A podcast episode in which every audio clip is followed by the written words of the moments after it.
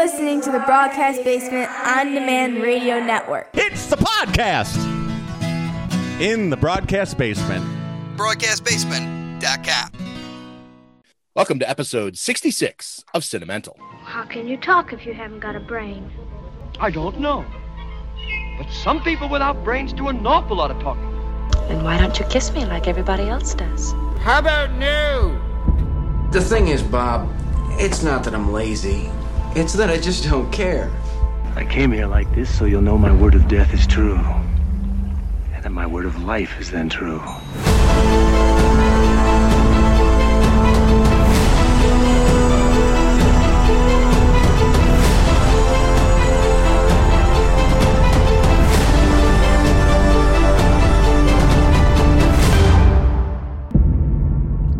Everyone, and welcome to another episode of the movie podcast we can only hope you enjoy listening to as much as we enjoy making. My name is Steve Hovicki, and as always, I'm here with my co hosts, Hassan Godwin and Latham Conger III. Our guest tonight, returning, is an Emmy Award winning cartoonist, best known for creating Billy Dogma and the Red Hook, collaborating with Harvey Pekar and Jonathan Ames, and illustrating for HBO's Bored to Death. His published work includes writing and drawing for Marvel, DC, Archie, Image, and Webtoon. In addition, he is an accomplished playwright coming all the way today from Brooklyn, New York, still, I believe. And he's still Dean Haspiel. Dean, welcome back to Cinemental. Thanks for having me back, guys. My absolute pleasure. I uh, uh, very much enjoyed your your first trip uh, to Cinemental. It was uh, you were our very first guest, so uh, it's uh, uh, you know great to have you back. This is our You- second date. I'm excited. Yes, yeah. you're, you're not, you're not our first second return guest, so but Oh, you know what are you gonna do? Right. That's all right. That's all right. Um, so uh, let's uh, let's suffer from consumption. hmm Uh, Lathan, would you like to start us off this week? Uh, sure. Um, I didn't watch much of anything. Sorry, Um, just so, Dean, so you're aware, we've dropped the um, we've dropped the uh, news that gives us fits. news that gives us fits, and now we do Mm. suffering from consumption, where we just do a quick rundown of what we watched the last week, uh, Okay. just in media in general. Okay. Go ahead, basically every time you come on the show, Dean, we'll have a new first segment. Yeah, It's just what's for your second time on. there you go. I'm honored. I'm honored to be the progenitor of that. There you go. There you go. See, basically, this segment is all about me, me and Hassan trying to catch Steve, and we always add what me and Hassan watch, and it always Yeah. adds up to just beneath what Steve watches. So, Yeah. uh, and Yeah. Hassan or watches a or, or in the case of this week, um, as a spoiler, you know, failing miserably for Okay, me. I failed, I failed almost every week, but this week I did make a book called Netflix, and I wrote down everything I want to watch on Netflix, Why and now I'm just- going to start rifling through it. So Why do, why don't you just use their my list function on the app? because I'm old and like writing things down on paper. Okay. I did watch. Uh, we watched. Uh, well, I'm you know repeating myself for our for our guests or for our listeners who listen every week. Uh, uh, more episodes of Forensic Files, which we love. Oh, I'm sorry. We did watch one awesome thing: the uh, serial killer documentary, uh, Night Stalker. Oh, good. You finished it. It, it, it's fantastic. It's one of the one of the best ones they've ever done. The director's brilliant in how he tells the story, and he makes uh, Richard Ramirez just. I mean, he paints him as the most evil son of a bitch of all time, and he probably was by what he did. But he lets you know everything this guy did, and all these people. He focuses on how they you know, once they caught him, you know, I didn't know there was like a gigantic crowd waiting to lynch him outside the outside the jail. And Yeah. uh, it's a great story. Uh, it's complete. There's no loose ends. Uh, it's never boring, even though you know what happens. It's how they catch him is interesting. Everything about it. It's it's on Netflix and it's great. So we watched that. He's one of those guys who you know the name and you know like you know the Night Stalker, you know you know the you know the the basic story and you know Richard Ramirez and you know that stuff. You just don't you don't know not living in LA at the time, you didn't know the extent of it and you obviously didn't get. I mean like New York has Son of Sam, LA has the Night Stalker. You know, it's a it's a you know not necessarily. I don't want to make it like, like it's a regional thing, but if you don't live or weren't living at that time in that city, you really don't get a sense of how that affected the local populace of those areas. And they do a really good job in Night Stalker on the on that limited series of of showing exactly what the effect was of everything he was doing. Absolutely. That's a great point. Yeah, they they they it takes place in the documentary feels like it takes place in that era and all the shots he uses and every bit of old footage it, it just it brings you back to that time uh to the mid 80s or early 80s and it's really cool. Um so we watched that uh i we watched uh, we finished first season of vr uh my daughter loves it and i still think it's an awesome show and uh we started the second season and i know the big surprises that are coming up so i'm looking forward to her seeing her reaction when they come I, I went to Easy school with one of the actors from ER, oh which one? Sherry Stringfield. Oh, my wow, god really? That's great. you're great. kidding me Yeah, Oh, That's awesome. man. yeah, I used to hang out with her and, and, and at SUNY Purchase. okay this is And then she went off an- to do Wow. ER, and then she had a dispute, I think, on ER. yeah they got rid of and her decided to not be on it anymore. And then it ruined And her career. came 'cause She wasn't allowed to act for five years and anything else, and then came back. That's right.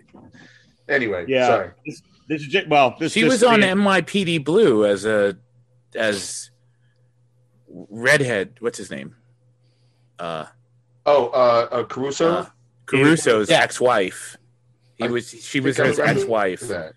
for that the was first before season. er right I believe so. I Or don't know. concurrent maybe It might have been simultaneous because there was it wasn't a big role, so Mm-hmm. she could have basically been doing double duty.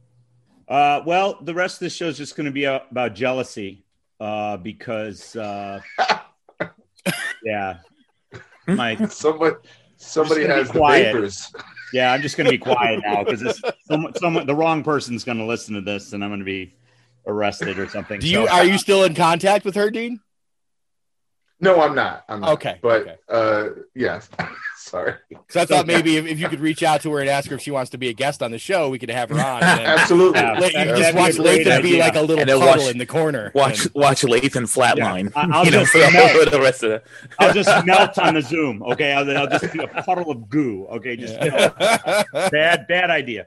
Um, and we, what else? Uh, and then we watched. Uh, I, I, I always wanted to show. I want to show her like more recent movies that I really like, or or are related to books that I really like. So we watched uh, uh, the Da Vinci Code, which uh, I think is a great adaptation and just solid.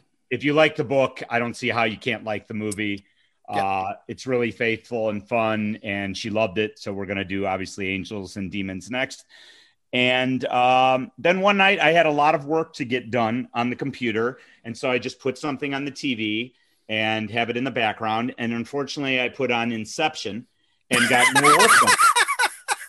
yeah, that's a bad choice. yeah, just a horrible choice. And I'm just, I'm just like watching and watching. I ca- caught a couple new things, and I'm like, oh wow, okay, this work is done. I'm just going to watch this movie, and that's what I suffered from this week.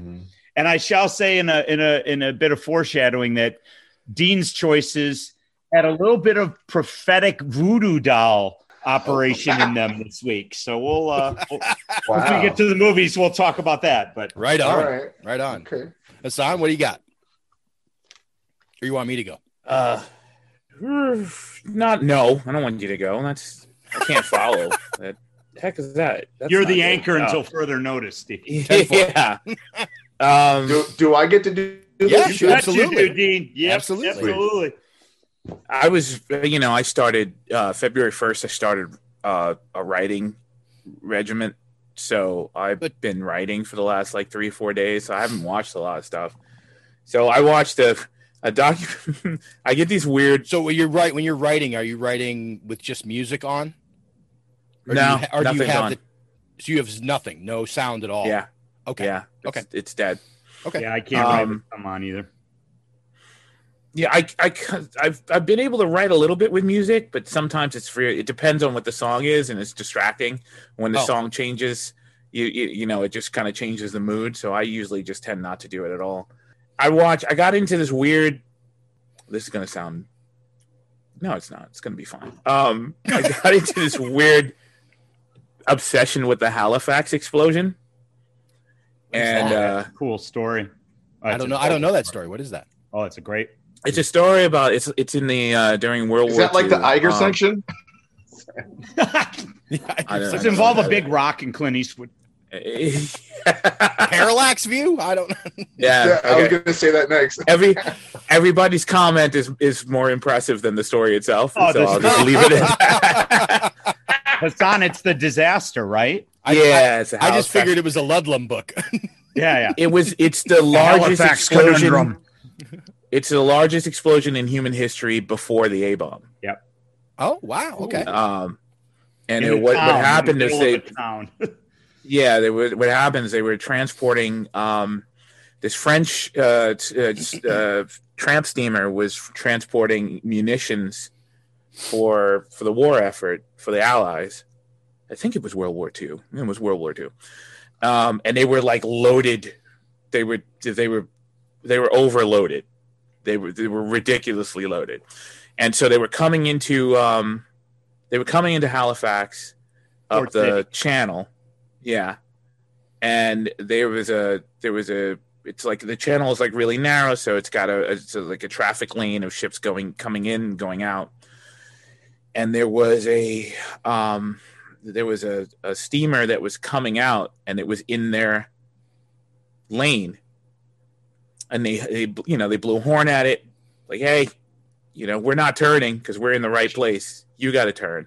And the and the and the and the, the incoming steamer is like no fuck you. You got to turn. Oh boy. and so they i mean there's more to it. There's, there's well, yeah, but large boats don't turn that fast either. So it's like if Yeah, they play that's chicken the other- a little too long, they're basically that's the other thing with it. The captain realized too late that these these monkeys were not gonna you know get out of the way.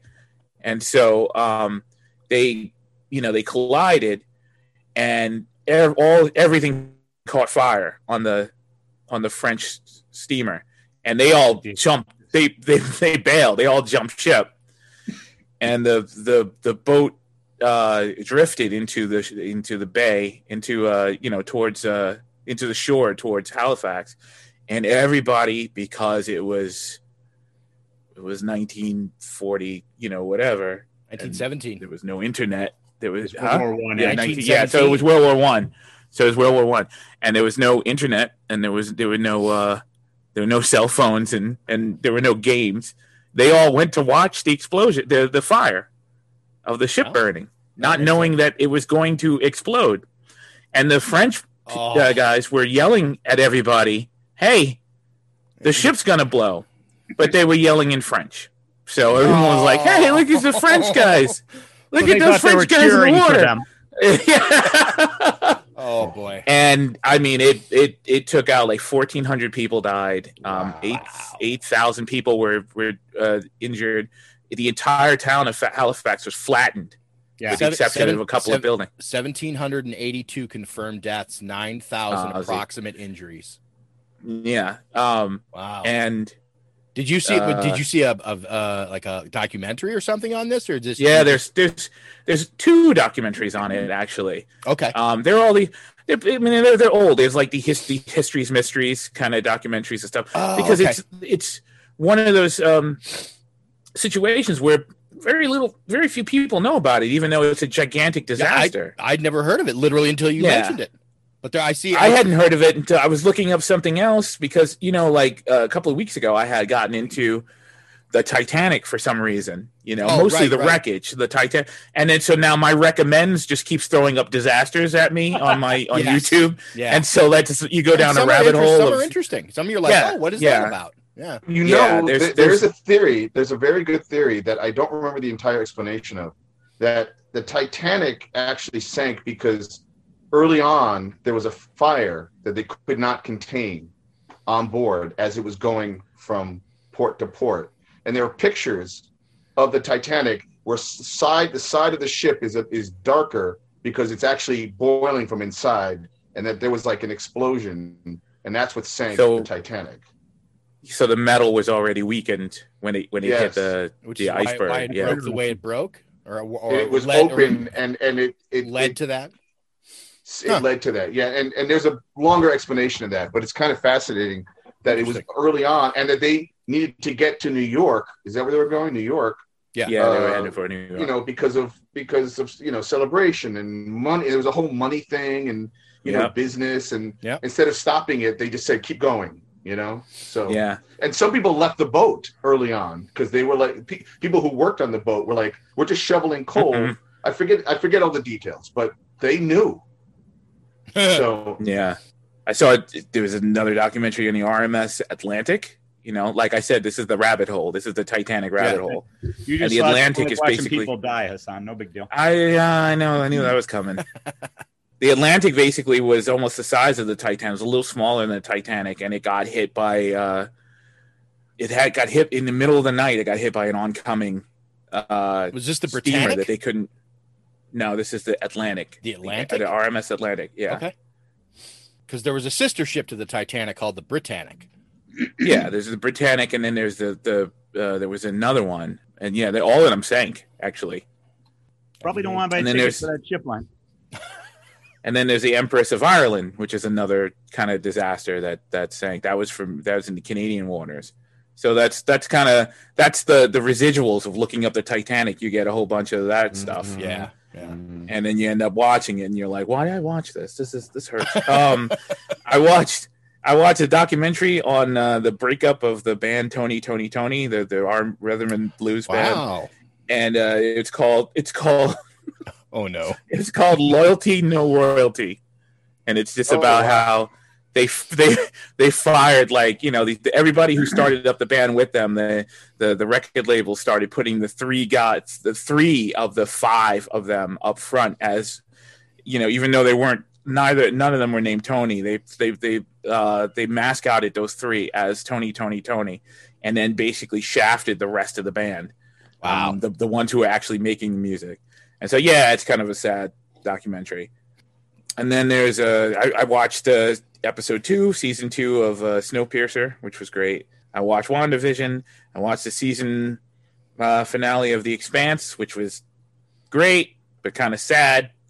And then uh, I watched the movie on Netflix because we were supposed to rev- we were supposed to interview the guy to, today on uh, on uh, Rogue Wave. Rogue Matter, Rogue Rogue Wave. Yeah, we were supposed to interview him. Uh, uh, the Outpost on uh, Netflix. Yep. Uh, and it's a it's another heavy movie, not a happy movie. So uh, That's okay. About, That's um, the theme of this week. So yeah, Heaviness. yeah, um, good movie. I it, I thought it was a little all over the place, and it should have just gotten straight to the point.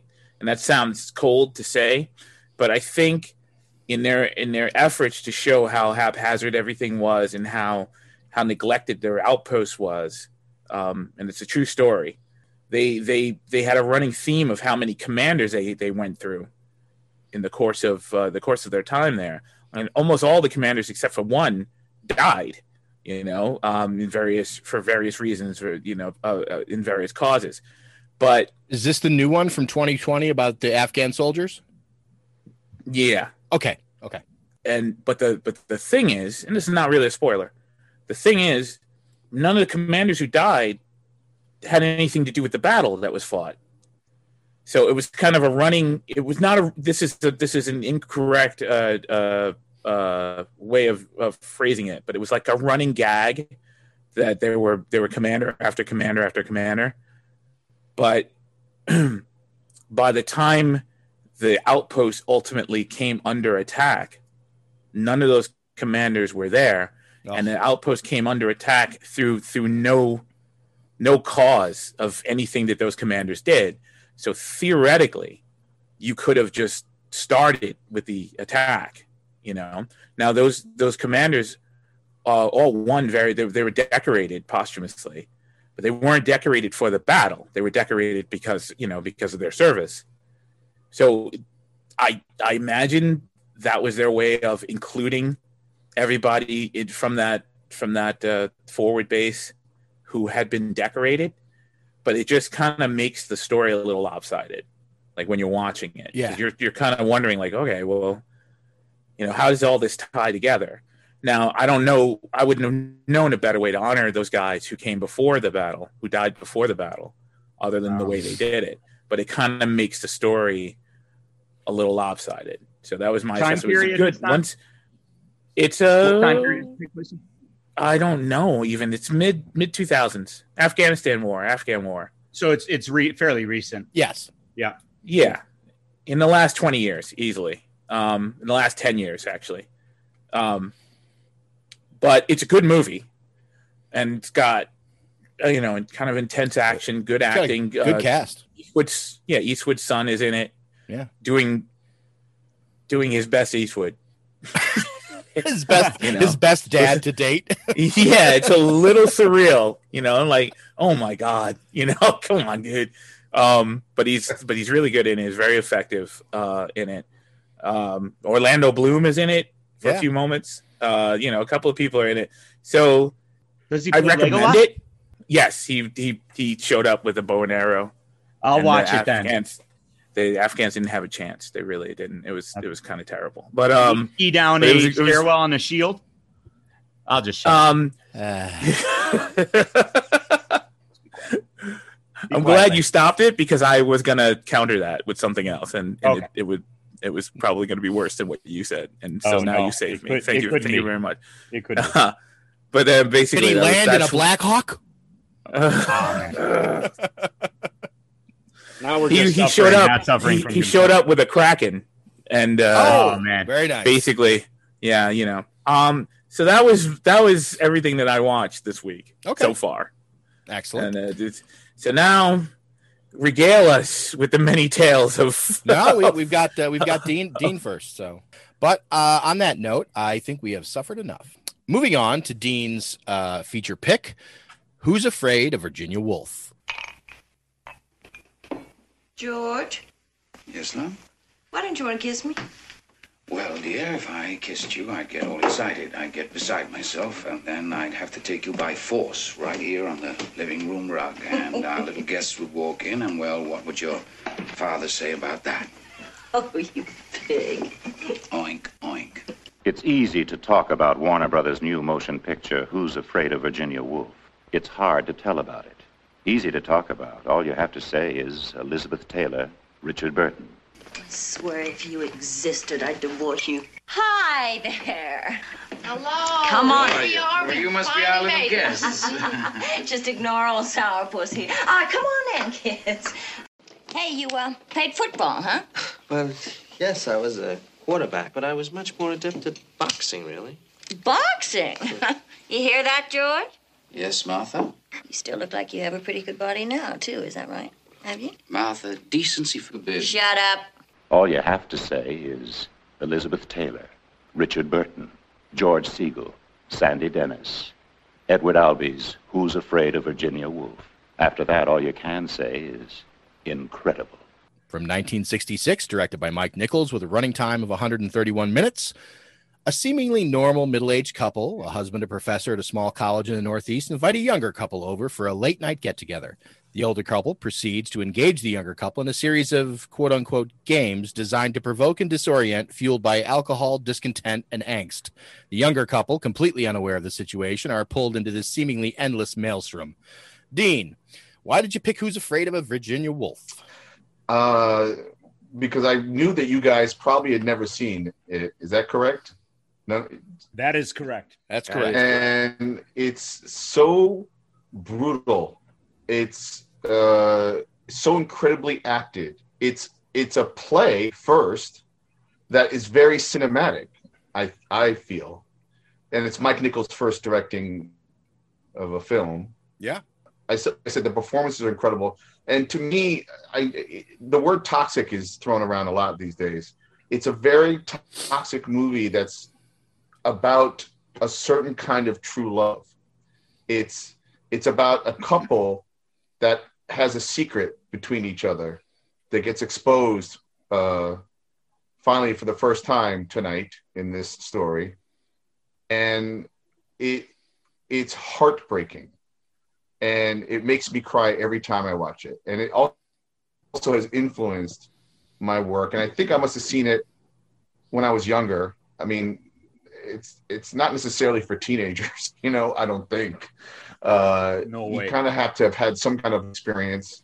I feel to to to to enjoy this movie, but yeah, I it actually influenced me to write my first play, a play called Switch to Kill, which is about two people who have a secret, although one of them doesn't know the secret, so it's a little bit different. About hitmen in a world of of gangsters, but in Virginia Woolf, I was just I'm always astounded every time I watch it. There's something new to see. There's other nuances to appreciate, and it just even when you know what the secret is, it it it kills me to watch this movie. And and I'm sure I can talk more about it, but I'd love to hear your guys' initial reactions to this. as you expected. Uh, I had not seen it before. I don't know that I had seen. I take that back. I've seen Cleopatra, so I, I had seen another Taylor Burton film, but I think this is the only other Taylor Burton film that I've seen. This is the fourth of eleven films that they ultimately uh, did together. It's it's hard to argue with the fact that this film is often listed easily in the top 100 films of all time. It is a it is an absolute masterclass of acting on on everybody's part, and that very young George Segal, uh, very young Sandy Dennis. It was amazing to me to find out that Elizabeth Taylor was only 33 when they when they made this film, and it was made up to look 15 years older. I Yeah, just it's only six years after Cleopatra. yeah, You know, yeah, and it's it's stunning when you look at this because you're just like, how, what if you if I was if I was paying attention at the time when uh, you know when these movies were coming out, I would have gone into this and been like, Jesus Christ, what the fuck happened to her? Because I mean, it doesn't even look like she's wearing a lot of makeup to make, but she's she put on. They said she put on about thirty pounds or 15, 15 pounds, I guess, in weight. And then, uh, besides obviously the makeup job that they did, a very good makeup job to make her look like a middle-aged woman. Yeah, they, they drew they drew lines under her eyes a, a lot, and and yeah, and it's also the movies in black and white, and they had color films being made all the time, but the Yep. black and white. They said that the reason why they chose black and white is because you could see the clearer on their faces of the way that it was going to be. Ha- Yes. Haskell Wexler, I think Haskell Wexler shot the film, and he's a great photographer. And you could just see the noir on their faces, you know, and, and get to the truth. And he knew they were going to do lots of close-ups, and and the black and white uh, footage really reveals that. Anyway, sorry. That's okay. Yeah, uh, and Richard Burton uh, has this. It's it's amazing. It's it's Richard Burton almost in a way. Uh, we've discussed some some other great actors who have this ability uh, on the show before, where he has this thing where it's like, especially, and I've seen him, I've seen scenes of him in other films. I haven't seen him in a lot of things, but I've seen scenes with him that don't belay this. But in this film specifically, he never seems like he's acting. He just really seems like he's there and he's just sort of existing and working alongside these other actors. And he's just so natural. It's mm-hmm. so completely compelling because he just seems like literally like he's there and he's exactly who he is. And you don't mm-hmm. see Richard Burton. You just see this this husband. And uh, there's a you know we recently watched when we did the show with Chaikin, we watched uh my man Godfrey and one of the things that was discussed on that show was the sort of that sort of bang bang dialogue delivery from films of the 30s and 40s where it's like everyone knew exactly what to say can they comes back and there's no pauses and it's a lot of fast dialog and mm-hmm. delivery. And there is a lot of that in this movie which but but the way it's done it comes off so natural sounding again to where it just sounds like people having conversation it's like you're literally a fly on this small this movie is very much makes it feel like a like a fly on the wall situation hmm There's a lot of there's a lot of scenes where the the characters are actually talking over each other, and they had to yep. they had to uh, prepare for that because they wanted that natural feeling. And this, you know, this this movie and another movie called Blow Up is the reason. Is it called Blow Blow Up? Up. Is the Yeah, reason? the Antonioni film. Right. So this movie and Blow Up is the reason that we have a rating system. Did you know that?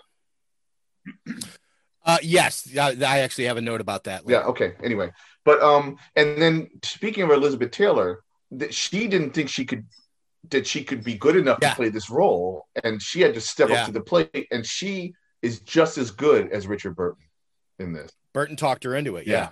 unbelievable. And Yeah, obviously, they had their, was- their own chemistry. They had their own chemistry, you know, as well. So Oh yeah. Well, I mean, I think that just helps.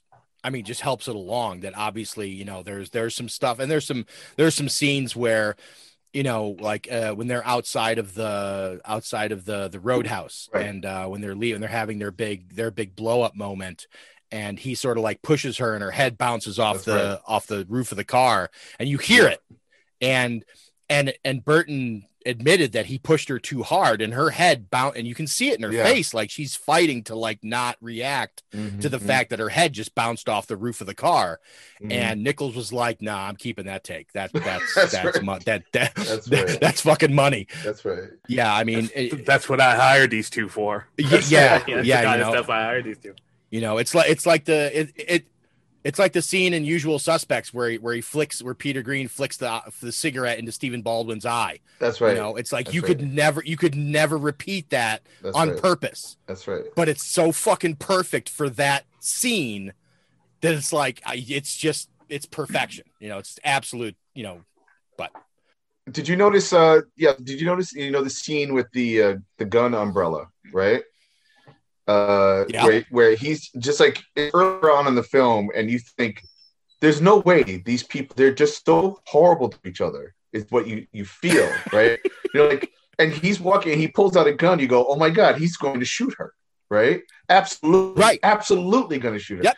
And you notice that not even a thought that scene is almost shot like Psycho, like a Hitchcock film. Yeah where he goes to the closet in the back while the it, it, there's so many great and that's the other thing about this movie that i noticed there are so many great really long Mm-hmm. takes that were just like he just like he was just set everything up and he said go And and it's a you know it's following them around the house or if it's out this the, the scenes outside Mhm. or or uh, there's so many of them that I was just like the the walk home at the beginning. Yep.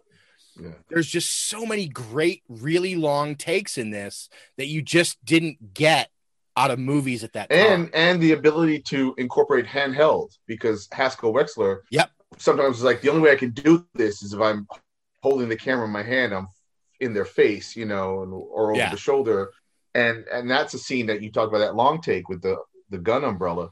Um, starts that way, and then it goes into a moment of like zooming into their three faces when they think that he's going to pull this trigger, and he does, and it's an Yeah. umbrella, you know, like anyway. That, and I love that that feels like another the funniest movie. thing ever.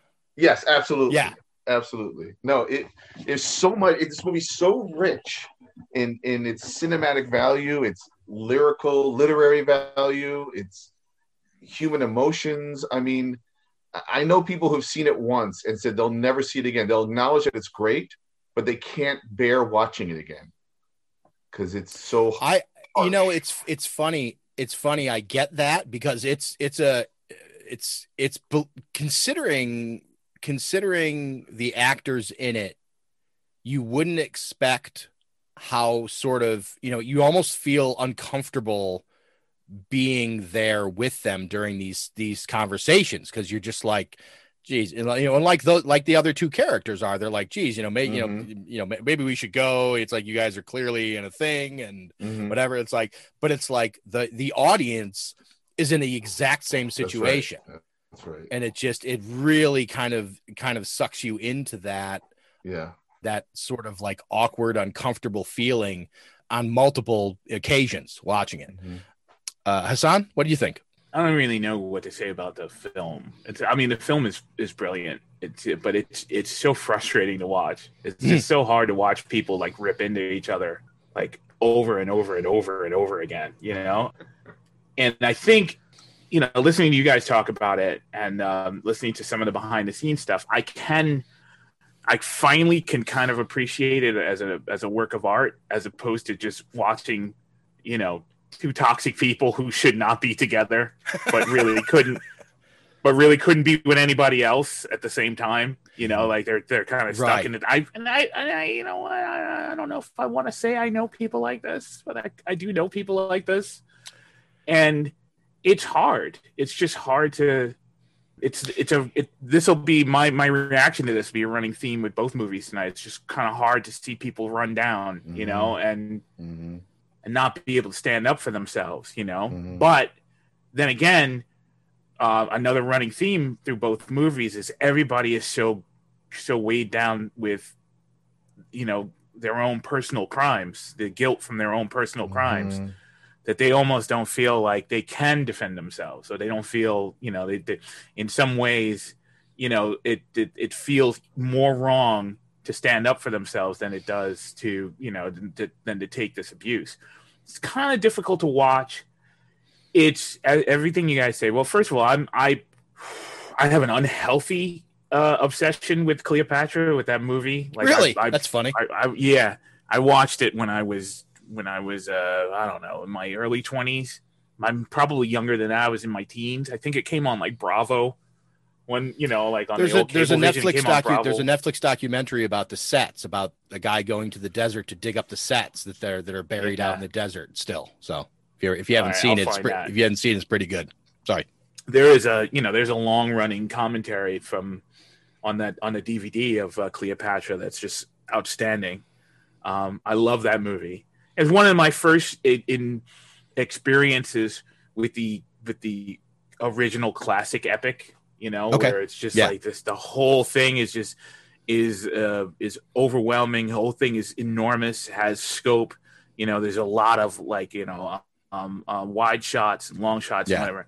Mm, And then in the for the for the geek aspect, you can see where all of the modern visuals for science fiction come from, because they all you know they all they, Yeah. from the from these movies from these old Roman movies, the epicness of these old Roman movies, we get movies better. like Star Wars and and Dune, you know that kind of thing. So you can see the DNA and it and it just it just calls through. So well, I'm I'm big fan of uh just I said that to say I'm a big fan of Burton and and Taylor Mm, gotcha. and I, you know, I've seen Taming, Taming of the Shrew and, and uh, a couple of their other movies. I had not seen this movie, but I was not, um I was, I suffered no delusions that these two were going to like kind of, you know, own the, the, the film 100%. And I like Segal and I, I like Sandy Dennis, uh, of, of, you know, in their movies. I, I felt bad for them.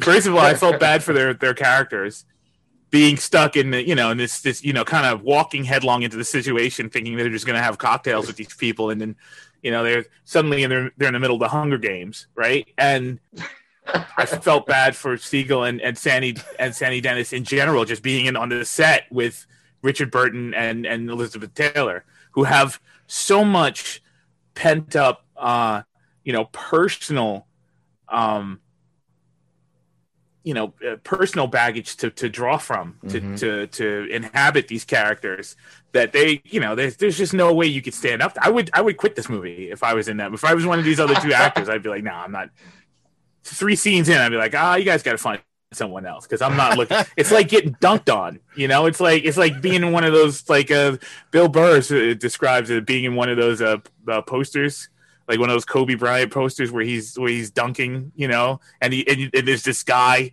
You're, there's always the one guy underneath just watching him, him, you know, just getting dunked on. And the poster doesn't work without that second guy. Right. But you don't want to be immortalized as that guy who got dunked on. And so I, I, I think it's. I have to watch it again. I, I, I enjoyed it, um, but it was just, it's just brutal. Mm-hmm. And the thing is, I'll admit, and I and I tend to do this. I watched both these movies tonight back to back, so it was Yeah. just like, Oh, wow. it was like Mm. three out four. It was four hours of watching people just get dunked on, you That know, just getting brutalized, That hurt. um, emotionally. Yeah, and it was like it was like, and I and I think that colors the the experience. Now, it doesn't mean I didn't like the film. I I, I love the film, but I'm just my my the, my take on it was just it was hard to watch. You know, it's hard to. I think I think I uh, I didn't grow up in an environment like that, but but you do grow up. Some people know how to to defend themselves uh, automatically, and then some people don't. You know, and you you grow up learning how to stand up for yourself, even you know, with in a dignified manner. You know, stand up for you. Like there's only so much I'm going to take, even if you're not going to lash out, even if you're not going to be violent or verbally abusive or toxic. there's you know you're in the middle you find yourself suddenly in the middle of a situation where you're either out of your league or you're you're in the middle of some kind of game that you didn't realize was was being played you were being set up for a long time and there are ways you know as, as you get older you find that there are ways to just kind of stay with yourself in that situation and and get yourself out of it. You know like i am not going to play this game with you. I am not going to be here. I'm not going to be i'm not going to uh, aid and abet whatever game you're on. And when you figure out how to do that as a as a as a young adult or whatever it's very it's it's very liberating. It's a it's a revelation so then when you see people who just don't do that who just can't seem to to you know they, they, they willingly go down the rabbit hole that someone else is is is digging for them. It's just it's just hard to you know it's it's it's on from on a personal level it's just hard to watch people like you know allow themselves to be treated like that. I look at it very differently. I i know that there's I, but and both of these characters are abusive. And and um and masochistic at the same time i i don't necessarily look at it as as the the uh uh, the abuser's fault. I also look at it as like this person is abusive, but you can leave. You know, well, not leave, but you can you can not participate. No, I was just going to say it's funny. It, it, actually plays back into something Dean said in his in, in his opening description about you know, a this is a time period when when when people didn't get divorced. You know, people stayed mm-hmm. together no matter what, whether it was, you know, whether they had kids or whatever. They just didn't get divorced. They would have moved to uh, different bedrooms. They would keep up appearances in public, but for whatever, you know, uh, different things, they would just lead entirely separate lives. My grandparents slept in, in separate bedrooms. And I feel like that this movie very much sort of shows off that kind of situation. But these two characters, I just get the feeling that over time, they've both they've both realized what it sort of takes for them to deal with the other one on a day-to-day basis. And they both like you said they're both abusive and both masochistic at the same time. So it's like this constant it's a constant give and take but it's a balance that they've found together that makes yeah. everything tolerable for and them. they've created this coping they've created this coping if, me- mechanism together that tonight, what's different about, about tonight in this story is, so, you know, the, the, it's the stick that the camel's back, right? And Richard Burton figures yeah. out how to stop the game, right? And and just to speak to Hassan's like dealing with this this this emotion, it, like I, I love the moment in the bar uh, when Sandy Dennis is just freaking out and she, she, they're caught in the web, right, of these older people with this game and she just starts clapping her hands, screaming violence, violence, violence. Like yes, it's insanity. yeah, it's yeah. it's like a manic catharsis, you know, in, in a yeah. way. Um, and and, it, and it's it, like the scene this this the scene later where he's like he's basically killing their son and uh and he's like ah i heard the doorbell and she goes chime the door chime yep. he goes ah oh, yes chime. chime. you know right. like she's she's she's right. helping you know she she understands before Segal understands. She understands what's what's happening, and she's helping him like kind of put a stop to to to all of it. And it's it's uh it's funny like there's, there's a it it goes against the trope where the person who you think is is the most innocent is the one who catches on really early, mm-hmm.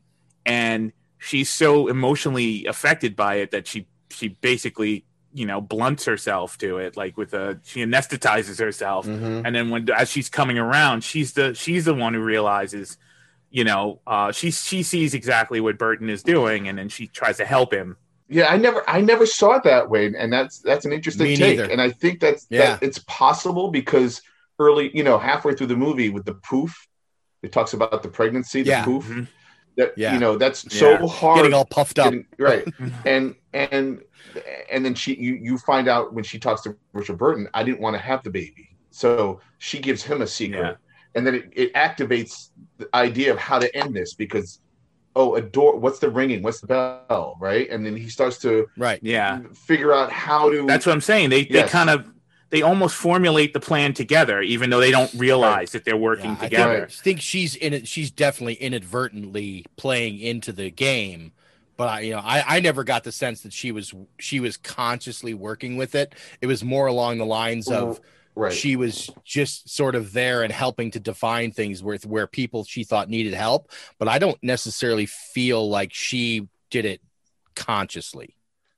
I, I 'Cause maybe I think, I I think im- she was so far so far gone on Brandy for the majority of the film after the first 20 minutes. I don't feel I, I only feel like she's peripherally connected. Right, but I mean, as after at, at in, during the third act, everybody's like going through the the catharsis of everything that's already happened to them, and I think, I like I say, I don't, I know, I don't really feel that she is calculating.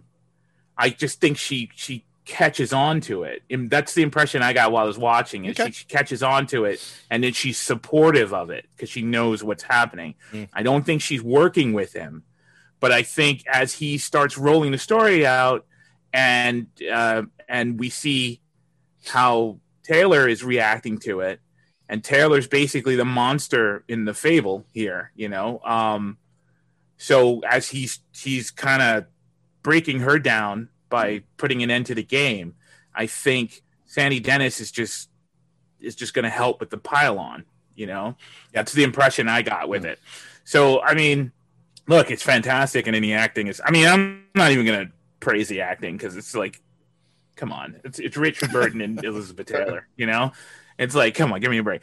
Uh, if I'd be mad if they didn't blow the the the screw the doors off the the the, the house. So. Um, there was there were little things also, just like you know, in the beginning where she's cleaning up and she's just putting things in drawers and, and not That's actually a great that's a great straightening long the place shot out. too, where she's cleaning everything. Yeah. straight. And of all things, she's straightening the bedroom. Yeah, because Like she if knows. you're having, you if know you were, that to, if you were having people over, why would you automatically assume that you're going to clean your bedroom up? Right. Right. yeah, That's which is basically if you you if you see it, if you watch, that's kind of the the, the beginning of the unraveling of Burton. You know, because he knows he knows how the evening's going to go. You Oh yeah, Mm-hmm. yeah. And That's why so- he's just like, what do you mean? There's people coming over? Yeah, at two o'clock in the morning. Yeah. like at two or two thirty in the morning. But it's I've never seen it before. I've heard of it a thousand. I didn't. I had no idea that this was a this was what the movie was about. I've heard Who's Afraid Yeah. of Virginia Woolf a million times. Um, it's uh, it's wonderful, but I'm gonna have to watch it again to know how I feel about it. you know, personally, because it's you know i mean i'm not even revealing anything i'm not talking it didn't none of this stuff touched me personally as you know like any anything uh it, didn't resonate emotionally with me as anything that that actually happened i just know what it's like to be in in a circumstance with someone and the two of you are just just just you know browbeating each other because you don't know how else to communicate you know? Yeah. and so that was that's just when you when you identify it like right in the beginning because in the beginning they're they're they're kind of just doing a merry-go-round. They're you know they're, it, and it and it's theoretically they could be a loving couple you know just having a you know uh they're just going back and forth with each other. They know they know each other inside out. There's no they don't have any secrets from each other so they you know they can talk in this kind of you know raw manner but after a while you start to get signs that you know there's this is this is a troubling circumstance that the both Yeah. of them are in. And then after a while it just starts to really get uncomfortable for me personally. So yeah. I loved it. I gotta watch it again uh but but holy crap it was hard to watch. It was hard to it was hard to see. And it's like two and a half hours of it you know? It's like it's a long it's a long emotional you It's a know long trip, uh, yeah. battering ram yeah um but but i appreciated the experience thank you Thank you. Like, Oh yeah, you guys have pretty much covered everything except my. Sorry, pal. but my point of view is a little different on the film. Uh, There's no question these are four stellar performances. I mean, you know, you're you're you're watching an acting clinic as you're watching the film, and this is Nichols' first film, and he immediately establishes the way he directs in the first film he does. He's very mechanical, and I don't mean that in a bad way. Uh, I mean it in he knows when to track a shot, when to slowly close, to do a close up, when to cut quickly. He's, you know, it's like a, a film school director who has paid attention to everything. And for this to be his first film, it's it's pretty amazing how he how he pulls it off. The scene with the with the shotgun, uh, I think is the you know the best scene in the film. I think it's the most impactful moment in the film, and it reminds me of the scene in The Graduate, which I love. Um, when the toast pops up out of the toaster, if you've seen The Graduate, it's the same kind of like jolt. It's like, Mm. whoa, uh, I'm trying to make a point, and this is how I'm going to do it uniquely with this editing and with with this. It, it's a different scene there because it's a long take, and then something happens in The Graduate, but this is a bunch of cuts. Then it's not an actual gun; it's a fake gun. So, I you know I like that. As you guys said, it's just it's exhausting watching these people do what they're doing. And the only film I can compare it to is a movie called Affliction with Nick Nolte. Uh, I don't know if you Mm. guys have Oh, yeah. seen that, but it's just Not yet. Oh well, Dean, you'll you'll love Affliction then if you like this. I mean, it's just Okay. you just watch just successive bad behavior and things Mm. downgrade and go down and down and down, and nothing ever goes. I would up. say I would say I would say Barfly. I as haven't well. seen Barfly, but I've heard that's it compared Yeah. compared to this. So you know this this must have been a fairly subversive film when it came out, like to audiences. Like I, I can only imagine. Uh, I'm sure Steve, you said you're going to talk about something with the rating system or whatever, which I'd like to hear the anecdote. But man, I mean, this is you know for 19 what was it 66? It's it's really just you know even though it's it's one of those movies that's ta- it's taken from a play it reminded me of like death of a salesman or just something where you uh, a good playwright takes a theme and just lets these characters tell it from beginning to end and Mm-hmm. and I get it. I get what he's trying to do, and I get why it's an important piece of art and why, you know, got nominated for Best Picture and everything. But for me, eventually it just became four drunk assholes yelling at each other. And I just, I, I, I didn't, it, I, it just didn't take to me at the same level I think it took with you guys. I, I appreciate it. I liked it, but I don't,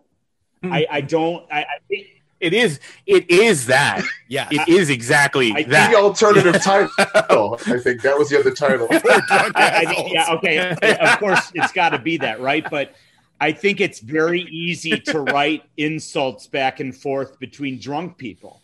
And at, at, Uh, the thing that one of the things that annoyed me in the movie is the character. I mean, it's the writer writing the, the characters, but they kept repeating themselves. And I know people do that when they're drunk, but that doesn't make for good entertainment for me. It got annoying at times. The whole movie compelled me, and I watched it straight through and, you know, took it in. The last scene was affecting, but there are moments where I just wanted to punch the fuck out of the people in the movie and tell them Yeah. to shut up. And I guess that means I guess it means that that it's working, but I didn't I wasn't enjoying myself. I didn't find the drama of that that entertaining. There are scenes that are really powerful, and then there are scenes that I just I I, I wasn't. I felt like I was being fed a play, a, a, a, a really dialogue driven play. So Well, you know what? I think that make I think that makes you, you more were. healthy. You're you're healthier than I am, Latham. I think I'm attracted to conflict. No, Um, I mean that's I love I love it too. I mean, I I can see why someone would adore this film. I mean, it's it's got massive merit. I I again, I, I was telling you at the beginning with the voodoo doll thing. I I had an experience on Sunday night that that kind of probably put me in a mood with this movie and then certainly the next one where I felt like, oh man, I I I'm being uh, I've been given a trial by fire, and now I'm given two movies to punctuate it. So that might have had something to do with it too. But I, I I get it. I get why this movie's important to people and why it's considered a classic. I just I don't know. I just if I were in a bar and people started having this conversation in a bar, I'd fucking leave and go home and go to sleep. Mm-hmm. So, but, as as you should. But I do think but that I, if I get, get, it. I get it. It's uh, I'm glad I saw it. I- it. This is one of those movies on my list of classics to watch that is on it by title alone. I'm like, what does that title mean? That's a famous movie, I you know I wonder what it means. I have to see it eventually. I still don't fully get if there's any context with that title beyond the, what what The the- is is there any meaning behind that poem or whatever they're reciting in the movie, or did they make that up for the movie itself? Well, it's Who's Afraid of the Big Bad Wolf, but they're substituting the author Virginia Woolf Okay, for okay, it. yeah, that makes sense. Got it, got it. And she thought it was really, really funny. Right. And apparently it's it's it's it's I I I took it as it's one of those jokes that a bunch of drunk inco- intellectuals would find super hysterical. Right. Well, that would Right. explain. And I think I didn't think you're right with that. Um, And everybody knows that a drunk intellectual is so much fun at parties. I know. I, I mean, It's it's your favorite thing. that's so. And Did you there's a more fun party in the next movie with a bunch of drunk intellectuals, but you only get to visit it for about 30 seconds. So That's right. There- there, um, uh, did you guys? I don't know. I mean, anybody watch, listening to this podcast hopefully have seen. If they haven't, I don't want to totally spoil the secret. But did that did that affect you? Did that mean anything to you? Did you? Did, did, you did you know what it was un- until it was revealed, or did you see it coming? I didn't see it coming at all. I just didn't find it as interesting as as everyone else did. I mean, it's Mm-hmm. You know the what? time I, it probably I, was. I Mm-hmm. I had a hard time, honestly, with all the stuff that they were saying and doing throughout the course of the film. I had a hard time not necessarily figuring out what was real and what they were making up as they went along, but what parts of what stories were actually part of their mm-hmm. reality and what parts weren't part of their mm-hmm. reality. And I actually had a moment during the film that made me think of Hassan and his thing about watching movies and thinking the characters are dead at the beginning and that these are just like their their ghosts working through whatever. And I'm about halfway through this, I started thinking that you know when they when he first tells the story to George Segal about the about the kid, you know, and, and, Bergen. uh, about how he you know Bergen. well, uh, well, Bergen and ice, but I Bergen mean, and but it's like or Ber- Bergen and water. Right. But like when he first tells the story about that, I started thinking, I'm like, fuck, this is like they're all in purgatory. This is like a purgatory Mhm. allegory, and they're all stuck Yeah. there, and Mhm. he's him and his wife are dead. Mm-hmm. You know, and that's that. And I said, I'm like, no, no, there's no way that they went down that road at this time with this movie. But I, it was funny that it popped into my head, regardless. Mm-hmm. Um, You know what's the thing about the interesting? MP, Well, I was going to say real quick. What's interesting? Yeah. To to look at it differently, it- you guys know the secret, which we're not really revealing here. I don't think too much. But now imagine the movie as being Richard Burton and another man, because Edward Albee's gay, and I think he originally wrote this oh based on some kind of experience he had. oh, interesting. yeah, that's and I think that makes it even more interesting in a way, if you think about it as a gay couple, you know, Right. having this uh, That that would have been a tough sell in coping 66. mechanism. Oh yeah, to say the least. yeah.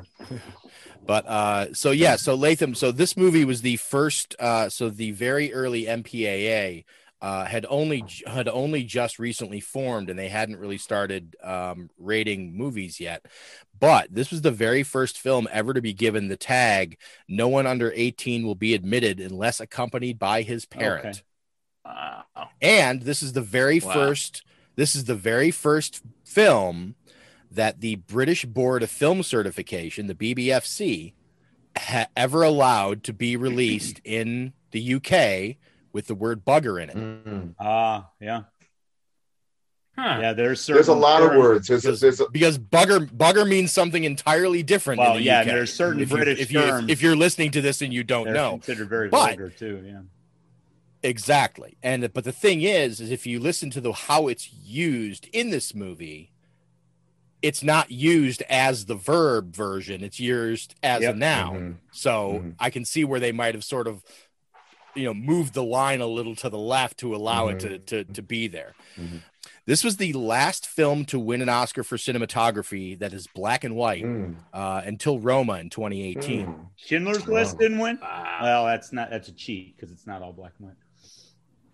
Uh, They Robert didn't win for cinematography. Right. Uh, Robert Redford turned down the role of Nick. That would have been an interesting. Mm. Uh, I don't. I, I don't. I don't know that he. I think. I think he would have drawn. He had too much charisma for that role. Mm. I think he would have come across too Yes. strongly Mhm. just being Robert Robert Well, how Redford. established Mhm. was he at that point? I don't think it matters. Yeah. I think in the long run, people even coming back to this, you look at Robert, you look at Robert Redford young. Listen, go back to his Twilight Zone episode and watch it now, as opposed to when people watched it then and didn't know who he was. Mhm. You watch it now, see it. and all you see is Robert. You know, you see Robert Redford. Mm-hmm. Yeah. Mm-hmm. So originally, uh, this film was set to be directed by a guy named uh, uh, Fred Zinnemann. Oh yeah. Mm-hmm. Uh, and this this guy was the guy who directed High Noon, From Here to Eternity, Yeah, he's Oklahoma, super famous. and he ended up bowing out. And Richard Burton was the one who ended up pushing for Mike Nichols uh, to direct this because he had he had gotten to know Mike on a previous project. Uh, he had befriended him while playing uh, in Camelot in New York City. Um, so so him and him and Elizabeth Taylor championed hiring Mike to direct this as a as a first as a first time job. But apparently, also considered to direct this was John Frankenheimer, Yep. That's right. Wow. which is a with a, with a strange Mhm. strange Would have been a completely different Yeah. movie. strange bedfellows that movie would have been. Mhm. Ah, he's pretty subversive. I mean, Manchurian Candidate. That's that's true. That's true. You seen Seconds, guys? Uh, I wanted. Yes. to Frankenheimer's Seconds. It's great. It's great. Yep yep the uh the only actor who was offered the role of George before Richard Burton was cast, uh, they offered it to Jack Lemmon, Hmm. uh, who accepted oh, the no. He accepted the role uh, and quickly changed his mind the next day without any explanation. They Hmm. read the script. Um, He read the script. well, well, so here's a funny story about the script. Now that you guys bring up the script, so the guy who is listed as the screenwriter, which is a guy named Ernest Lehman, who was also the producer on the film, Mhm. uh, took it upon himself uh, to pay himself two hundred and fifty thousand dollars to rewrite the script, rewrite the play for the movie. Okay, and apparently. It's good work if you can get it. So, well, according to a 2005 interview with Edward Albee, the original playwright, after Nichols, Burton, and Elizabeth got Lehman's script, they all hated it so hmm. much that they literally went back and said, No, we're shooting the original dialogue from the play. They replaced all of the dialogue except for two lines in that script. And this guy got screenwriter Mhm. credit and $250,000 Mhm. for essentially two lines. That's right. That's good work if you can get it. And that's the uh the funny story the funny story that opening scene with uh before before uh nick and honey arrive and uh you know while they're they're cleaning the house and going around and when they first come in from the party and, and george sits down at the kitchen table and uh and and elizabeth taylor is going on about what a dump what a dump about and she couldn't figure out what movie it's from. So the movie it's from uh, was a film called Beyond the Forest with Bette Davis, and apparently, the the sort of emphasis that Elizabeth Taylor was putting on it was a much more emphatic version that was then then actually the version that was delivered in the original film by Bette Davis. Mhm, mhm. So so there was an interview with Bette Davis years later, you know, who pe- where people always expected Bette Davis whenever she would, you know, after this movie came out to deliver the Mm. line in that manner. So she used to do like interviews and stuff like that where she would show up and she would like she would deliver it like Elizabeth Taylor did in Virginia Woolf as opposed to the way she actually delivered it in the original film. That's funny. And she said it was also funny because Edward Albee, when he originally envisioned casting the film or, or the film being cast before the actors actually got involved and, and Mike Nichols got involved, that he envisioned Bette Davis and James Mason Mm. as the two leads. And he said, so it would have been funny because Davis would have actually been parodying her own line Mm. in the movie in that opening scene Mhm, mhm. Yeah. which would have been which would have been really funny. So, in addition to Sleuth and a movie called Give 'Em Hell Harry, this is one of only three movies in which the entire on-screen build cast received act Oscar nominations. Mm, wow. Sleuth is a nice. Sleuth is a two character Okay. film, but the credits for the film show a bunch of other people in the credits that don't actually appear in the film because they were trying to throw people Mm. off. So uh so Give 'Em Hell Harry also was a very small cast and uh and everybody uh, basically this movie was nominated for every Oscar that it could have been nominated for. Mhm. Uh and it was just the only other two people who are seen in the film uh, are both uncredited, and that is the Roadhouse owner Frank Flanagan, who was also the film's gaffer, Mm-hmm. And, and the woman who played his wife at the Roadhouse, who brought the drinks out, Agnes Flanagan, was Elizabeth Taylor's Oh, hairdresser, wow. That's one. and Frank Good Flanagan's way to save money. right? Movie exactly. costs so. So, uh, but yeah, so that's uh, Still brave stepping in the arena with those people, though. yeah.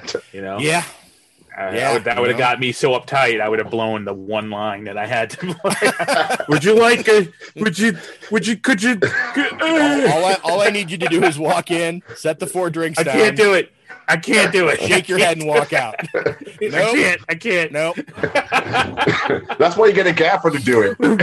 Not an actor. You got to get a gaffer. Burton, Burton's Burton is staring at me. He's just staring at me. He's looking right through me. I can't do it. Holy shit! I, I was reading up on, I was reading up on some of the behind the scenes of the making of the film, and they were saying how, so so Burton and Taylor had it in their contracts that they did not have to be on set before 10 a.m. Nice. Okay.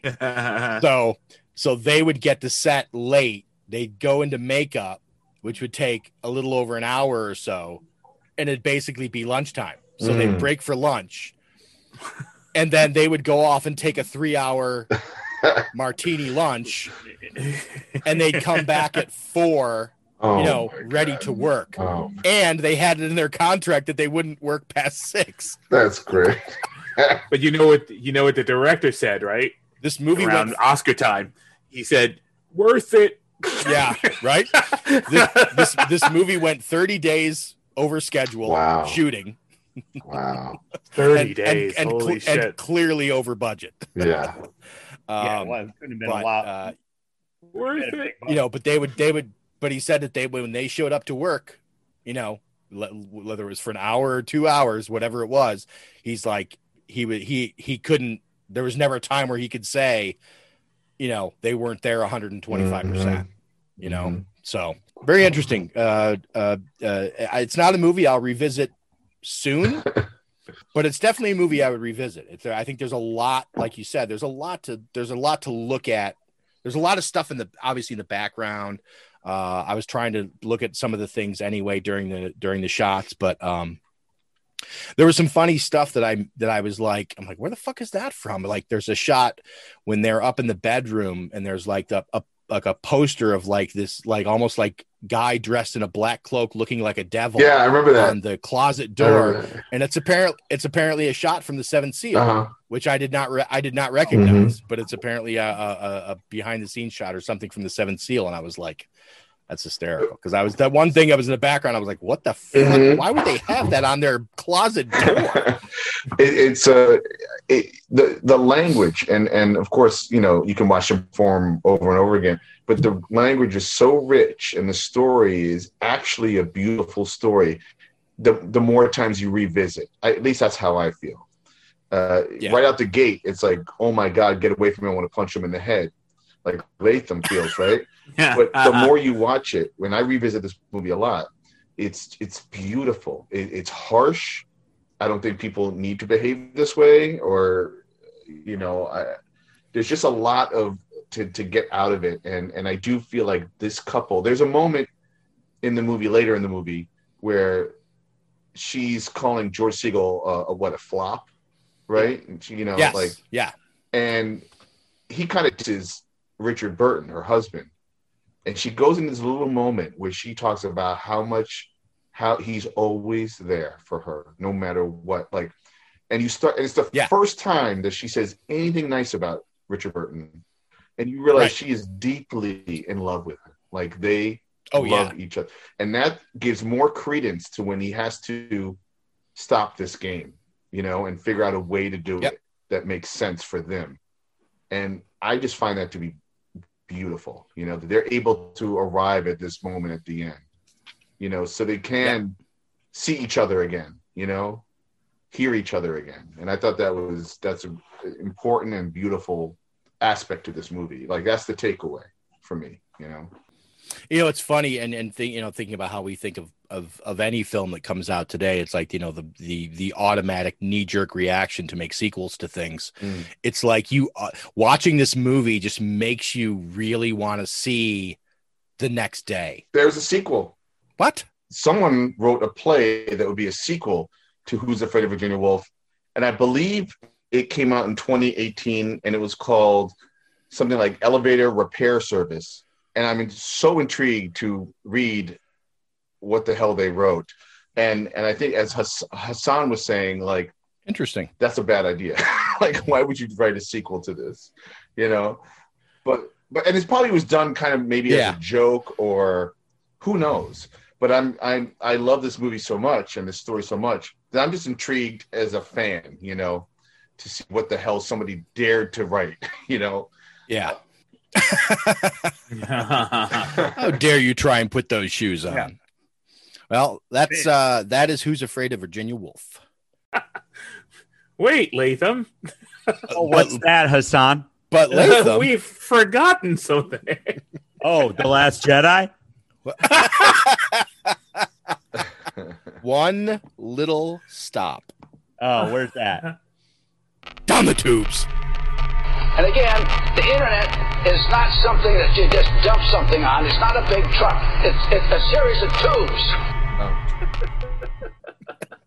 So, of course, as always, we will start off with the Who's Afraid of Virginia Woolf posters. Okay. So the and they're in order, right? The way you sent them. Okay. Yeah, so the first one is uh, US. Yep. Which is the blue block with the purple block.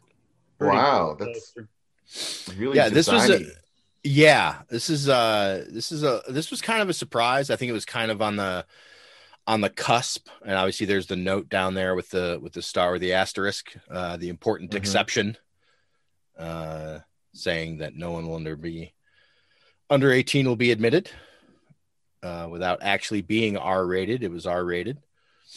Um, but it's funny that they put the asterisk on the tagline for the movie.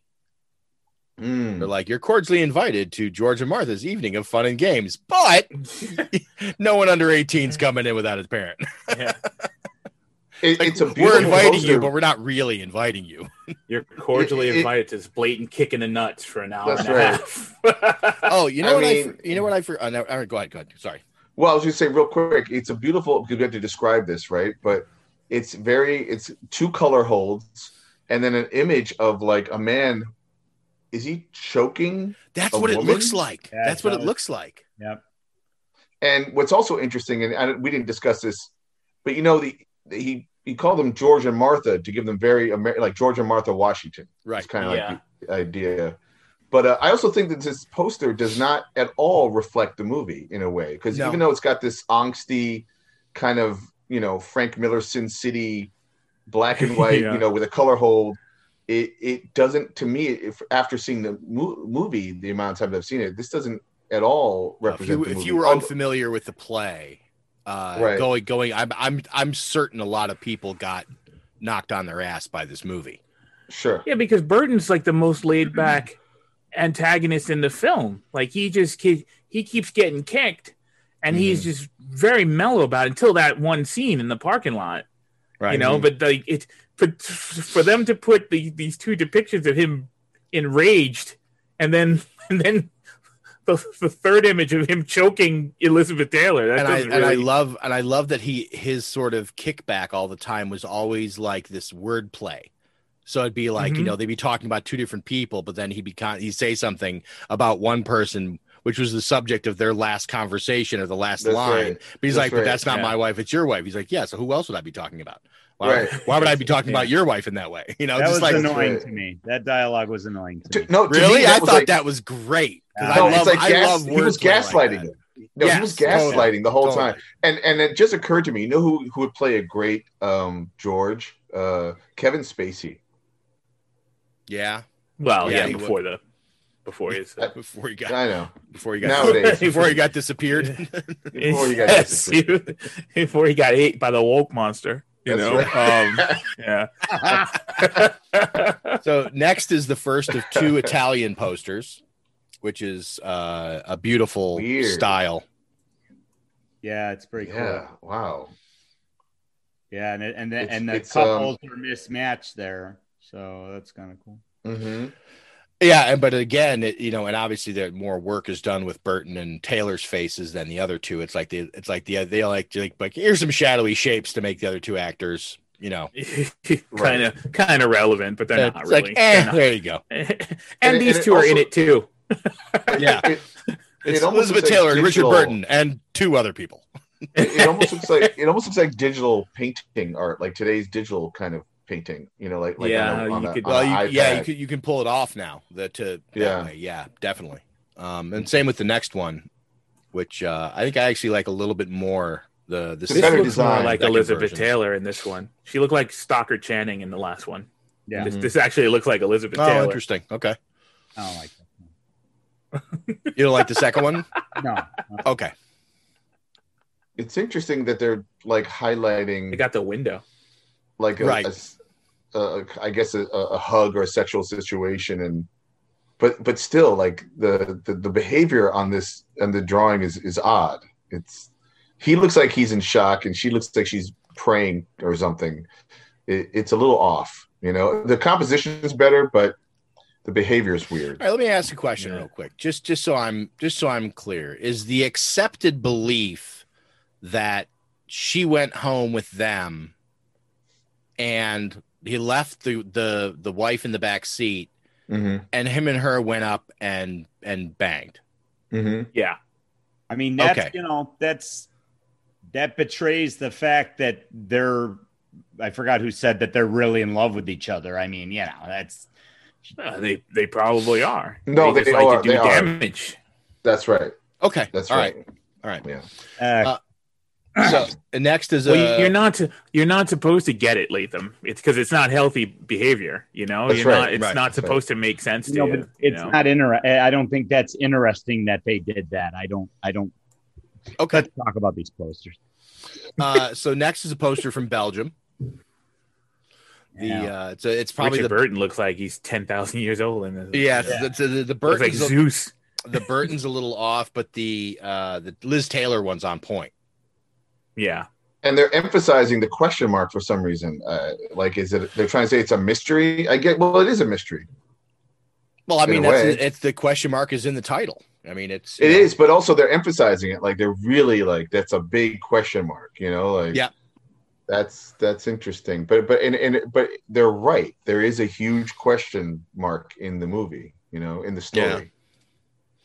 Huh. Uh, so next is the French poster, which is uh, just a hyper stylized, you know, photo, pho- photograph essentially, just It's a like- great, just a granulated photograph. Right, right. It's just very grainy. It, it's it's her being, you know, uh yelling and he just looks sad she's yelling and he looks sad like Yeah. i mean i don't know if, if, if just i mean they're gonna go see the movie because of the actors Right. and and Right. the weird title but the image wouldn't make me want to go see the movie you know Yeah, Not- none of these the- post and none of these posters give you even really a hint at what you're about to be in for. You know, right people are like, "Oh, a new Richard Burton Elizabeth Taylor film. Great, let's go check it out." Right. Oh, ah. Ooh, are there pyramids? Yeah. Uh, no. There's subversive behavior. That's it. So next uh, is the Japanese poster, which is just a couple of color retouched photographs. It almost really. looks like a car ad or something like or yeah, like a car ad or- magazine ad from that time. Yeah, I think that's the recoloring on those photos, or the color retouching. yeah makes it look uh, makes it look very odd. Just Oh, the next one's really, really a cool design, but uh, yeah, I guess So this that is the the first of our artist posters by Chung Kong Art. That's pretty good.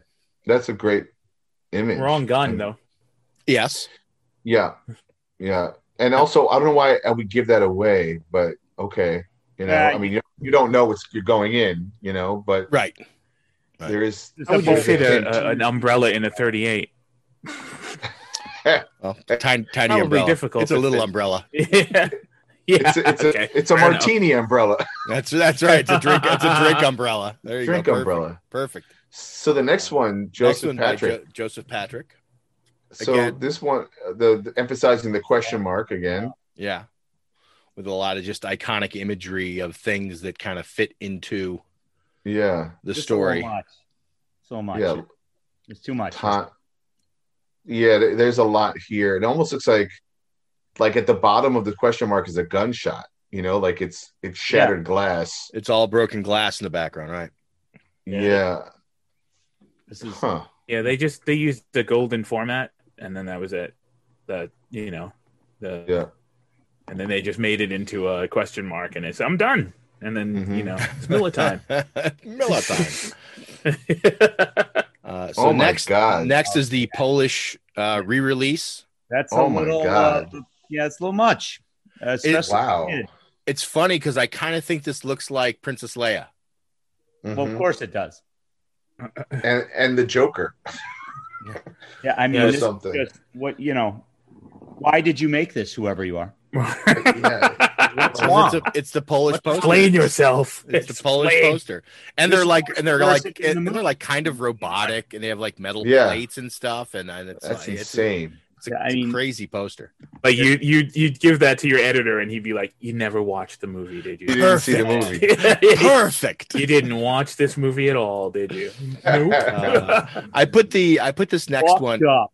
I put the next one in uh, a recent soundtrack re-release uh, Mm-hmm. of the Alex North score done with Jerry Goldsmith, and I just really liked the painting because it reminded me a lot of like a, a Robert McGinnis uh, image. Right, I see that. And you know what? You know what? We didn't talk about the music at all. I love the little song that goes with the. It's just, again, if you get to watch it again, it's just more heartbreaking when you hear the, the music. Right. And yeah, the music was their good. Little, their little tune, you know, that they have. Jerry Goldsmith, huh? Awesome. Did, did he do? I didn't. Know? No, Alex Alex North did the music for the original oh. film. Oh. This was Jerry Goldsmith conducting the National Philharmonic, Oh, doing Alex wow. North's score. So it's like a bigger sound. Okay, Yeah, yeah. interesting. Um, and then the last one. And then the last one, Stephen Foss now. That's creepy. It's like Ooh, eight. I actually like that. I, I It- really like from that. the it's from the thing. It's- apparently, the both very- of them were the thing. Yeah, I mean, Well, then also it's great too because you got in his eyes are the reflections of her as well. Mhm. Yeah. and then you see the the party is underneath Yeah. her, In in in uh in her reverse. chest area. Yeah, Yeah, it's nice. Oh. That- party. yeah, yeah. The yeah soiree. yeah. Wow. Yeah, that's a All cool. right. It's it's designy. It's cool. I dig it. Okay. Yeah, it's is cool. So, And it's funny because the one you didn't show is the one that's like on the the, the regular DVD. yeah, I didn't put the DVD the, the plain the regular DVD image. Right. Right. And I do wonder, like, what was was that first when you showed the American version? Yes, that was the that was the regular standard U.S. release, Wow, that's crazy. and the U.K. release wasn't a whole lot different. So that's why I didn't even bother including it. Right. Wow. Okay. Wow. Uh, Latham, I'm a little I'm a little peckish. What do you what do you think we should uh, what do you think we should do about that? Have a martini. That sounds like a good idea. Wow, there was no teeth pulling at all in that one. That's, that's no, no, not disappointing. many, not many. I, I, I, I, I feel Hassan's bad. afraid to be a part of this because he doesn't want to react that quickly. oh, shots Oh. fired! shots fired! Wow. Oh no, I'm Um, talking about myself. I'm sorry. So, so what we're going to do is we're going to talk about where uh, who is afraid of Virginia Woolf, where that falls in the in the film library of one Mr. Mike Nichols. Um, Well- and strangely enough, our guest next week uh, picked Mike Nichols, another Mike Nichols film. So this is odd, uh, uh, an odd situation. We're gonna have a redundant conversation next week, folks. Be here for it. You'll love it. Trust me. I'll make it exciting. Yeah. Yeah. Uh sure. Uh so um Mike Nichols has quite the selection uh, of God damn it. Got a lot of mediocre Oh, movies quite- on there. Quite a collection of Throw goddamn it. out there. Uh, I, I think he's a, a really good It's a filmmaker. kids but show. His best movies are at the beginning, I think. You know, it's and it's funny too because I I was looking at his his lineup on I am or on Rotten Tomatoes. Uh, his the two films that he has that that fall fairly low are um are uh Day of the Dolphin, which I loved as a kid. The first time I saw that, I like that's one of those movies like I saw. It's like the first time I saw Three Days of the Condor. Uh, Um, it's just it was just kind of in that that that area of time, and I was just like I thought Day of the Dolphin was a really cool. I still think it's a really cool idea for a movie. Um, I haven't Mhm. watched it in at least thirty years, so I, I I can't say if it holds up or not. But um, I always really liked that movie. Uh, I've seen The Graduate. Uh, I I you guys all know my feelings on that. Um, I'm one of those people who does not appreciate The Graduate. Okay.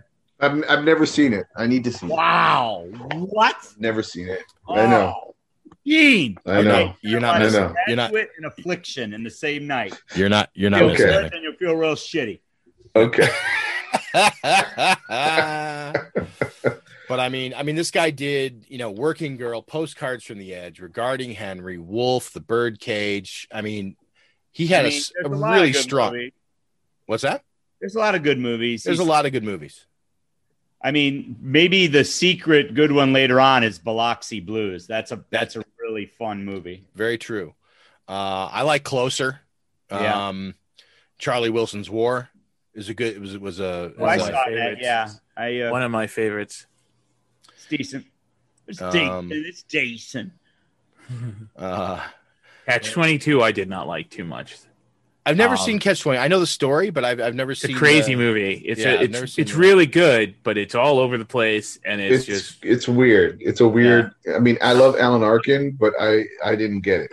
I don't understand. that movie, you know, so I'd Help say the bombardier. I would Help say bombardier. I would say for me personally, out of Mike Nichols' films, I would probably say my favorite film out of the films of his that I've seen, which is most of them. I'd say my favorite film is probably Postcards from the Edge. Good movie. Uh, I just Written by just be Leia. what's that? It was written by Princess Leia, right? Yeah, it's it's Yeah. it's autobiographical about Carrie Fisher. Yeah. Yeah. but um and Meryl Streep obviously you know like as usual just kills it in that movie. Silkwood's Um, kind of a kind of a heavy film. Yeah. Sil- Silkwood is a heavy film and it's a you know based on real life thing in it, but Mhm. it's that's another that's another really good movie. Carnal knowledge. I forgot about that too. Carnal Knowledge I've never seen. The Fortune I don't know. Gilda Live I don't know. I like Wolf, but it's a guilty pleasure. Yeah. I agree. It's Yeah. not it's not a great movie, but it was I remember watching it and liking it. So it, it's it's it's one of those movies that I feel like where they're like, all right, Jack, just go crazy, Yeah, just be Jack. just be about- Jack. And then We'll- the, we'll- his and his we'll we'll float you alone. We'll give Yeah. you some money. his uh gives me his his uh his adaptation of the birdcage is phenomenal that's a that's that's that's Yeah. a really that's that's probably my second that's a that's a really great great movie Okay. Remains of the Day was good. Oh, he didn't Um, direct it. he didn't direct Hmm? remains of the day he was No, a pro- right. he was a producer on remains of the day right, it's on this list. Sorry. Well, it's it's on his produ- it's on his producer list James I, Ivory. I'm I'm just looking at his films, and it's it, it the Remains of the Day is on there. I'm not saying I'm not disputing you. I'm just saying that's why I called it out. where are you looking? On looking it. I'm looking on uh, Google. oh okay So yeah, you know, I mean, uh, my favorite's The Graduate. yeah he's a solid director uh i mean all through his career solid you know couple of couple of misfires but i you know that's to be expected when you do you know you know yeah, do you know, surprisingly he only did 22 films No, he did a lot of t. He did some TV stuff, play stuff.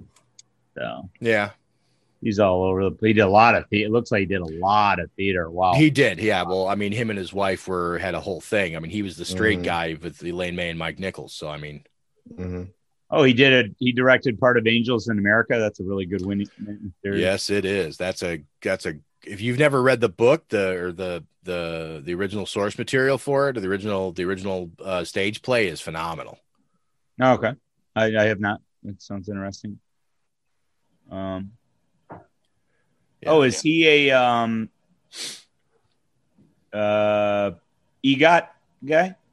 Does he have all four awards? Um, maybe Academy Award. He's got. He's got. Uh. See, uh, Tony Award. He's got. Grammy Award. He's got. And what's the last one? An Emmy. He's got to have an Emmy. Yeah, he's he's an EGOT. There you go. That motherfucker got all 4 Mm-hmm. I mean, He's one of only he's one of only 10 directors to have won the Golden Globe, the Directors Guild, the BAFTA, and the Oscar, all for the same movie, The Graduate. Yeah. I only have a, I only have one of those, an Emmy. Yeah. You're only an E. Get busy, Dean. still better than Jesus. ninety nine point nine percent of the population. So Zach Braff has a Grammy. yeah, because he got a, he won a Grammy for uh for the for the soundtrack to Garden State. okay, he produced Ah. it. Yep. Okay, so he got a bunch of people together and Yeah, that's put exactly your right. song on my soundtrack. Now he's got a fucking Emmy. Okay. So the other the other nine directors who have won the the magical four for the same movie uh, are Milos Forman, Richard Attenborough, Oliver Stone, Steven Spielberg, Ang Lee, Danny Boyle, Alfonso Cuarón, uh, and Alejandro Inarritu and Guillermo del Toro. Good company. Yeah, Indeed. Like Spanish are taking good. over, man. Well, yeah, those last the last five six Yeah, years, man. That's that's universally loved. Yeah,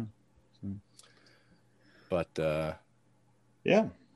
That's Oh, he was the original choice to direct the 1976 film Last Tycoon, but he left the project due to creative differences with Robert De Niro. oh, Hmm. never seen that. Uh, neither have I. Six of his nine Tony Awards were for best direction of a play, a record.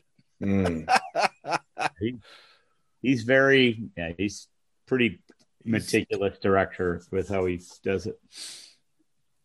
Yeah, he really, he really did. He really made the transition well. Uh, obviously, I mean, and from right from the get go. I mean, I'm sure, I'm sure his years of of stage experience had a had a part in that. Um, his comments on different actors. There are three things I never saw Elizabeth Taylor do: tell a lie, be unkind to anyone, and be on time. I'll take the other the, the other two. Yeah, yeah, right. Amazing to hear. Yeah. That's cool. on Stanley Kubrick. In the end, I think he began to have trouble because if you can't leave home, you lose track of reality. And I think that happened to him. Still, he made great movies and he was suddenly, and he was a completely gifted director. If you look at 2001 A Space Odyssey, you suddenly realize, my God, there's no one in this movie. Wow. Oh, that's funny. Wow. My God, there's no one in it. My God, it's full of stars. full of stars. It's empty. There are no stars. He got he got paid $150,000 to direct The Graduate and 17% of profits. That was his deal. Oh, All right. Graduate was a How hit. many houses did that pay for? I don't I don't know how how how what the box office was for uh Well, if he won four awards off of it, then that the film was profitable. uh, that's not necessarily true at all. I'm well yeah, yeah, I'm sure it was profitable, but I'm just saying you know, most of the, the movies that tend to win awards aren't movies that make a lot of money.